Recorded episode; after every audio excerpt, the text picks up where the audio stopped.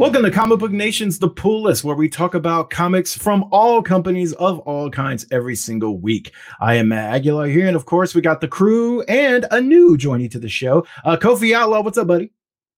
What's up, buddy? How you doing? Doing good. Uh, and from location, from the store, Adam Barnhart. How are you? I'm doing great. Thanks for having me. I'm excited to uh, talk about some comics. Absolutely. Uh, so for those who haven't uh, joined us previously, the Pull List is your one-stop shop for, for comics. We cover everything from the big two, but also we cover a lot of other books from every other company. Uh, we talk in depth about two main books, and then we uh, kind of give our rec or pass uh, recommendation at the end to let you know if you should go into your local comic shop or on your digital storefront of choice and go grab it. Uh, we do these every single week. You can catch us also on the audio side, if you prefer to do that, on our podcast platform of choice. And you can also catch us talking comics on our main show on Fridays. So don't worry, we're still talking comics there, but this format gives us a little bit of a chance to actually go in deep on comics and, and actually really uh, talk about them. We got a, some big ones today. Uh, We're going to start with Superior Spider-Man number one, but we also, just to balance things out, uh, have we're going to talk The Deviant as well for something like completely on the opposite side of things. And then we're going to go through some rapid fire reviews of some books that I know Adam uh, and Kofi are both uh, excited to talk about. So first, though, let's start with Superior Spider-Man number one. Superior Spider-Man, we've talked about it on the main show a little bit. That character and that That time frame uh, in Spider-Man's mythology has uh, a lot of fans. It's a it's a fan favorite interpretation. Uh, it was essentially Doctor Octopus becoming Spider-Man for a while and kind of lending his genius to what is already a genius in Peter Parker and becoming a better Spider-Man. And so that that has kind of stuck out, even when everything went back to the status quo. That has stuck out. Well, now Superior Spider-Man is back, but it's kind of back in. In theory, because we're on issue two now, uh, and that character is actually not back yet. It's not back yet. Um, so I guess the main question I wanted to start with, Adam reviewed the book for us uh, for comic book dot com, which you can check out on the site. But, you know, is that magic still there? Is, uh, you know, that the things that I remember, I loved that storyline. Uh, it's one of the reasons I defend a lot of, like, you know, Dan Slott Spider-Man runs is like, that's one of the runs I always point to. That's uh, I just adored. So does it still have that here? Is is something missing? Do you like it more? Like, where do you stand? We'll start with, with you, Adam, because you reviewed the book for us. Uh, to answer your magic question, no, absolutely not. Uh, it's just totally gone for possible. Me, at least. Yeah, you, you know, that's the thing. It's like you said, this we got that bizarre zero issue or one shot or whatever, you know, Superior Returns. Then we get this and, you know, we don't have Superior Spider-Man yet. We hardly even have Doctor Ock, you know, in this one issue. Um, so, uh, you know, it, it gets to, I think what's even worse than a bad comic is, is a comic that makes you feel nothing. And to me, this was just kind of a, a nothing burger. You know, I felt nothing after reading it. Besides, it's just, you know, and then I started questioning, um, I almost said reality. I just necessity, I guess. This comic threw me wow. into an existential crisis. Um, Maybe no, question my life. it, Spider-Man wow. is. I'll probably get some hate for this or some flag, but Spider-Man's one of the most vanilla characters, either at Marvel or D C. And you need something to, you know, you need the, like the toffee bits or, or something, you know, to sprinkle on top. And and that's what Superior Spider-Man, the original, did. And that's totally missing um, from this. I, magic was nowhere near this issue for me. Also learning about uh, Adam's ice cream preferences with the toffee bits. Yeah, butter brickle is my favorite ice cream. I'll just throw that out there. You got to read between the lines and really find yeah. the big information here. That's what we're going to take yeah. away from this. Kofi, what are you uh, what are you feeling? I remember you being kind of lukewarm on that prologue too. Yeah, I, I think that I think Superior Spider-Man is a case where Marvel kind of wrote, wrote themselves into a corner. I think people love that version of the character. But finding a way to explain how we get to Superior Spider-Man, like it worked initially, like that worked for that storyline. You know, something happened to Peter, Doc Ock swips, you know, trades brains. It's very comic booky, but you got it.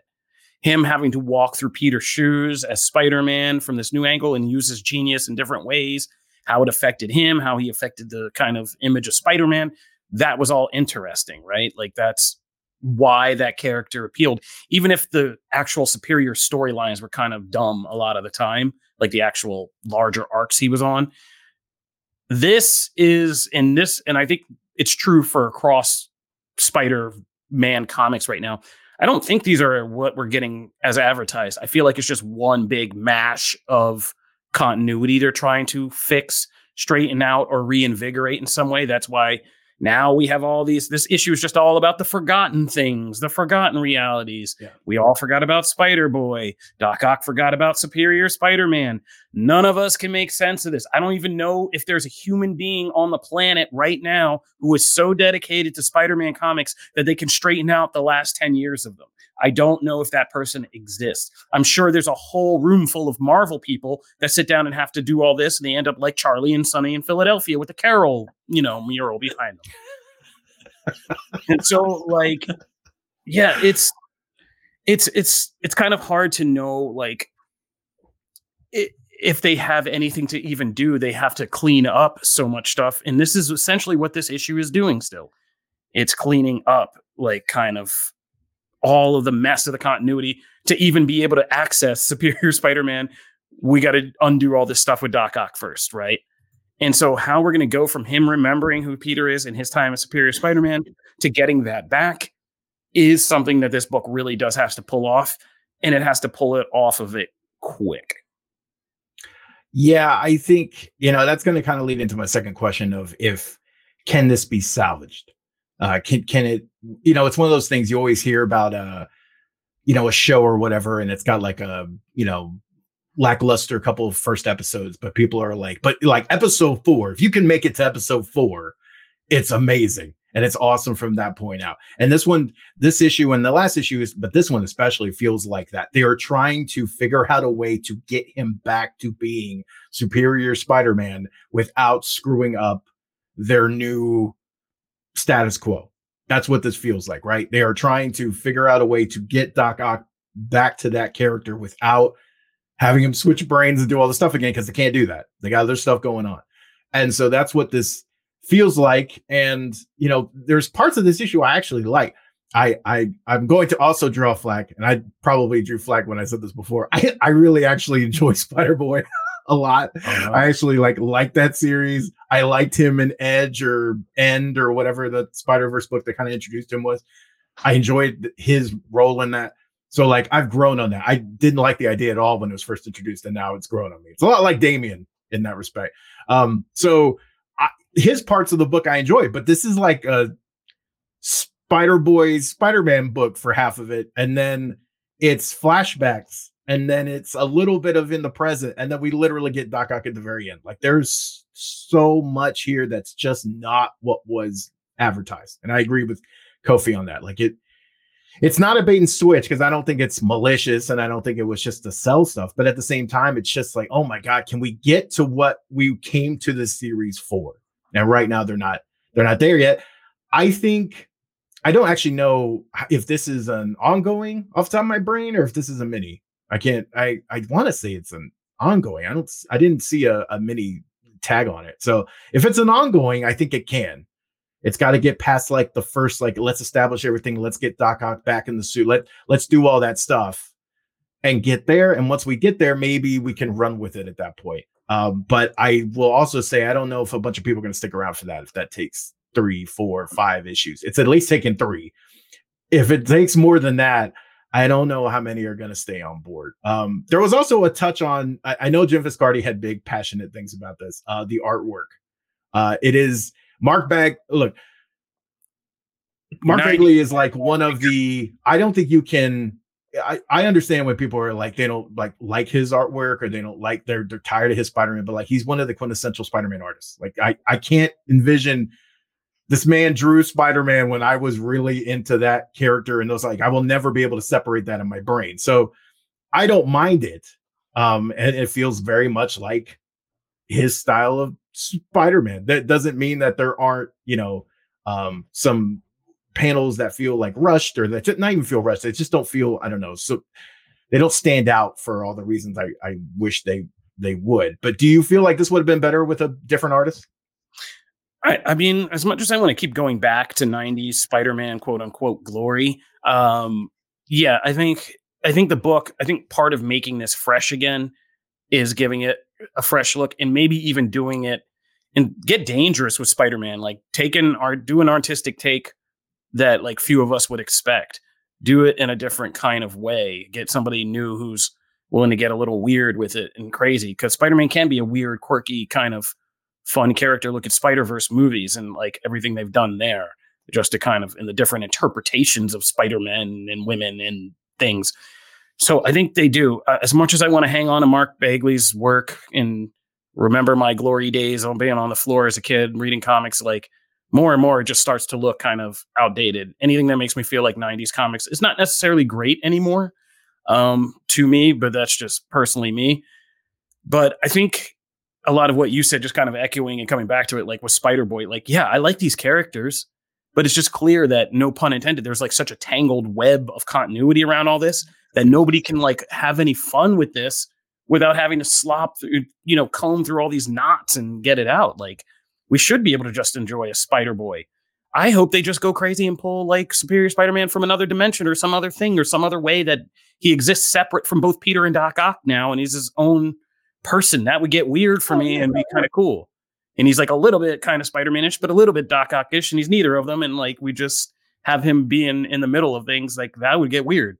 I'd love that. So yeah, get weird, get a little dangerous with Spider-Man. I feel like, as as Adam said, like it's just so vanilla a lot of the time. And the most dangerous thing we do with this character is, is he single or is he not? And like, it's like, yeah, we can get a little bit more dangerous than that. you you brought up a good point. I'm just waiting for like issue three or four where the logo's actually comes out, you know, on the trade dress and it says Superior Spider-Boy or something like that. I go, okay, so that's, that's how it comes back. Oh man. Okay. I had to read that book. All right. Anyway, sorry. That's my, that's what do you, so do you think it can recapture it, Adam? Do you think, do you think it'll, it'll, it can stick the landing if it, if it just takes some time to get um, together? I, I pull way too much commitment in the comics. I can never stop halfway through an arc or something, you know, I have to see it through to the end of the arc. So maybe, Maybe, I mean, it's not like I'm going to drop it just quite yet, but who knows? What reboot or, you know, whatever you want to call it, revival is better than the original? You know, I don't, maybe a little bit, uh, you know, maybe it'll capture the magic a little bit, but, you know, I'm not holding my, I'm certainly not holding my breath after reading the two we've read so far, but, you know, maybe, maybe have a little optimism, I guess. Maybe, I don't know. That's fair. Mad Max. That's the only answer I have. Oh, oh yeah. One. Okay. That's the only answer I have. I was only- trying to think of one, and I couldn't. My brain like started spazzing out. I was like, I don't know. Is there? Mad Max is the only sole example I can think of off the top of my head. That's a good uh, thing. You want to count the Suicide Squad in there, I guess. Ooh, oh, that's, that's a... Well, uh, but I think your yes. points, I think those prove that you're kind of right. Is the amount yeah, of struggle yeah. uh, that we're doing here, it kind of proves your point there. Those are the exception. Uh, not the rule. You know what's not uh, better than the original? Chips. The re- that remakes them. Anyway. Oh my god! Okay. I love Chips. Chips is, good. Chips is a classic. Look, Poncherello, man. Anyway. Be another Eric Estrada. That is true. All right, all right. So we're gonna move into something completely different, and uh, a little horror. Uh, bringing in a ho- little, uh, you know, little James Tynion. Uh, inspired horror series. Uh, his series, kind of outside of the big two, I feel like have established a uh, reputation for for taking some chances and and doing some uh, things. I mean, especially look, we're big fans of Something is Killing the Children. Um, I'm a huge fan of House of Slaughter. Uh, Kofi's a huge fan of. Um, oh my God, I'm blanking on the Lake House. Right? Not the Lake House. Lake House is a wonderful rom com. Oh, Last House on the Lake. Yeah. Oh, yes, nice, thank you. Nice House on the Lake. um. So like. You know, he's got kind of a, of a rep for, for doing some interesting things. And so when I saw that we were doing something inspired by the Christmas season, a little kind of, uh, you know, Killer Santa-esque thing, you always never know if there's going to be something supernatural with it. So The Deviant number one uh, hits. And um, you know, I guess because we're we're standing on those other, we're comparing it to those other series. How do you feel this stands up to his other original books? Um, you know, by the way, and, and also kind of curious too, what's what's your actual favorite of his uh, kind of non-big two books? Uh, let's start with Adam. Did you have a chance to read this one? I did, yeah, and I'm gonna be super impartial to it because like Christmas horror's like my little niche. I love you put like a Santa hat with blood splatters, and I'll probably get an instant five out of five. I just, I just love Christmas horror, and it's great, you know. And I've, you know, you talk about Tynion's indie stuff, um, and and I think he has a well-deserved reputation. You know, you see those Roman numerals on a on a horror indie book, and I'll, in my experience, I've enjoyed mostly everything he's put out, and The Deviant's no exception. I thought it was a really solid debut. Kofi, what'd you think? I think this one was interesting. In fact, weirdly enough, I had to keep checking the, the front and making sure I wasn't reading a Tom King book for a little bit. I was like, "Is this?" I can see that, right? But this one, I mean, because it's just. The the way it jumps between time periods and the way the, the panels are set up as like, you know, conversational panels and, and very good, well-written conversation and, and engrossing conversation. It, it had a very Tom King effect on me, but it wasn't like as what I thought it was. And that's not a knock against it. I could see that it's building this kind of larger mythology over time periods. And it did just enough to kind of keep me intrigued and to kind of see like what's going on with this, but it was not quite what I thought when I opened, when I saw the cover and I opened the book, I was like, and started getting into it. I was like, okay, well, this isn't what I thought, but again, not, not uninteresting of these, you know, all the themes that are going on in here and kind of what's working in just enough of the horror touch and some horrible stuff to kind of keep you intrigued or at least like, ooh, we don't get to a monster. And kind of going in. So I always give, Tynion always can grab me pretty well at the beginning. Now, if we can keep up the steam, that's something different, but I am at least intrigued. And I think that's the word I would use by this. Yeah, I kind of agree with you. I think um, I, and I, and looking back, it was probably on me because I, I don't know why I, I saw the cover. I know why I saw the cover and you think, oh, okay, Killer Santa Claus. Like that, that's, strikes you immediately, and then you think, okay, well, we're probably going to, there's probably gonna be some kind of mystery about who it is, or, you know, tracking down the killer, something along those lines. And it's it's really not. You know who the killer is, well, or at least for all intents and purposes as they present it, you know who the killer is. Half the book is talking to the the killer about things and filling in blanks and stuff like that, and and honestly, that's the stuff that he does best. He dialogue and and conversational dialogue especially. And um you know, there was a there's conversations that's like very um you know, Silence of the Lambs ish feels um across the table, and and I do I did very much also get that King uh that King tone and and back and forth. Um but there's actually the stuff that the stuff that's in here that is brutal is sufficiently brutal. Like it, that does live up to it. It's just not as prevalent as I thought. And the actual scares aren't as prevalent as I thought, but it does tee up things by the end to kind of, now that we've set the stage, you know who the main people are.